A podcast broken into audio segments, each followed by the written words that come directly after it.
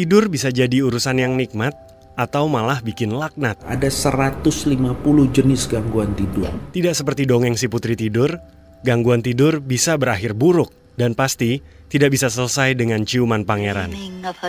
Love. Kenapa tidur penting dan apa yang terjadi jika tidur terganggu? Anda sedang mendengarkan Sains Sekitar Kita. Sains Sekitar Kita. Produksi KBR dan The Conversation Indonesia.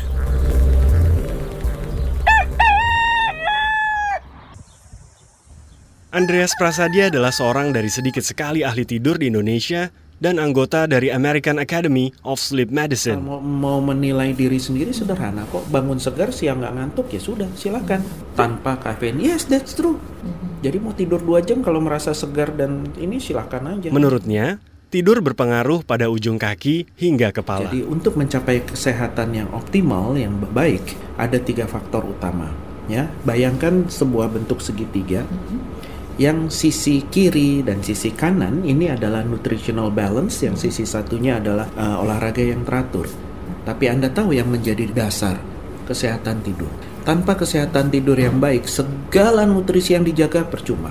Tanpa tidur yang baik, olahraga malah jadi penyakit. Gangguan tidur membuat emosi tidak stabil dan produktivitas menurun. Pada anak-anak, tidur larut dan berangkat ke sekolah terlalu pagi bisa bikin anak jadi bodoh. Ini dibuktikan dalam penelitian Alpert Medical School of Brown University. Bego, bodoh. Kemampuan otak dibangun hanya pada saat tidur kok. Gimana? Mary Kerskaden ini men, uh, seorang peneliti kesehatan tidur remaja. Penelitian beliau adalah begini. Dengan memundurkan jam masuk sekolah, ya dari sekitar jam 7 dimundurkan ke jam setengah 9 waktu itu penelitiannya baru dua sekolah saja ya hasilnya ternyata prestasi akademis meningkat angka sakit juga turun ya daya tahan tubuhnya meningkat angka absen tidak masuk jadi rendah angka kenakalan remaja nol Penelitian Johns Hopkins Bloomberg School of Public Health Study tahun 2015 menunjukkan penggemar olahraga yang tidur kurang dari 7 jam beresiko lebih besar 50% mengidap kanker dibandingkan mereka yang rutin melakukan senam dan tidur cukup. Begitu tidur tidak sehat, di kulit udah kelihatan. Lebih kusam, lebih uh, tidak segar. Penelitiannya dari British Medical Journal itu udah jelas sekali. Sederhana kok penelitiannya, cuma membandingkan foto satu orang di foto saat uh, cukup tidur dan saat kurang tidur kemudian sekitar 60 orang awam diminta untuk menilai mana yang lebih atraktif 100% memilih yang lebih atraktif adalah yang cukup tidur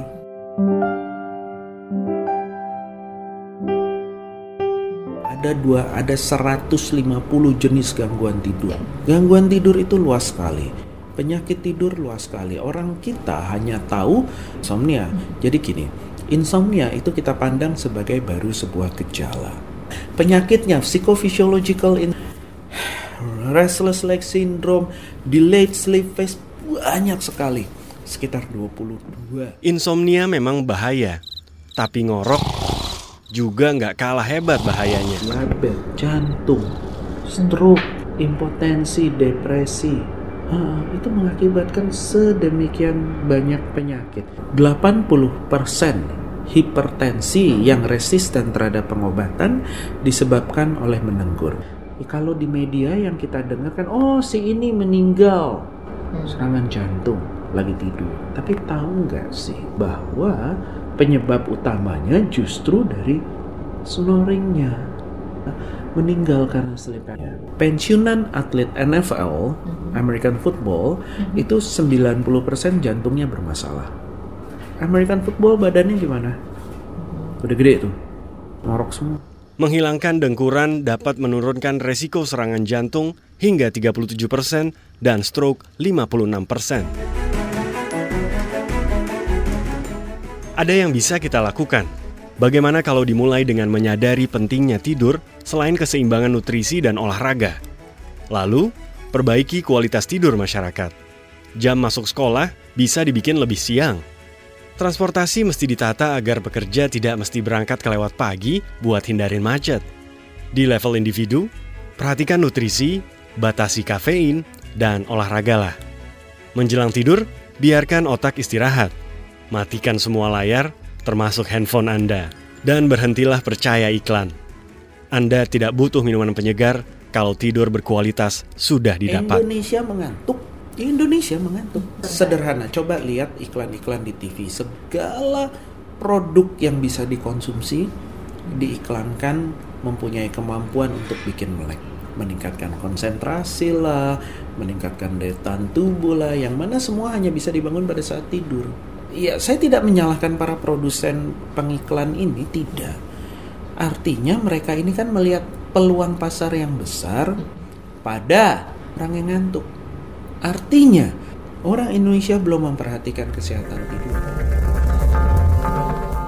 Sains sekitar kita. Sains sekitar kita. Produksi KBR dan The Conversation Indonesia.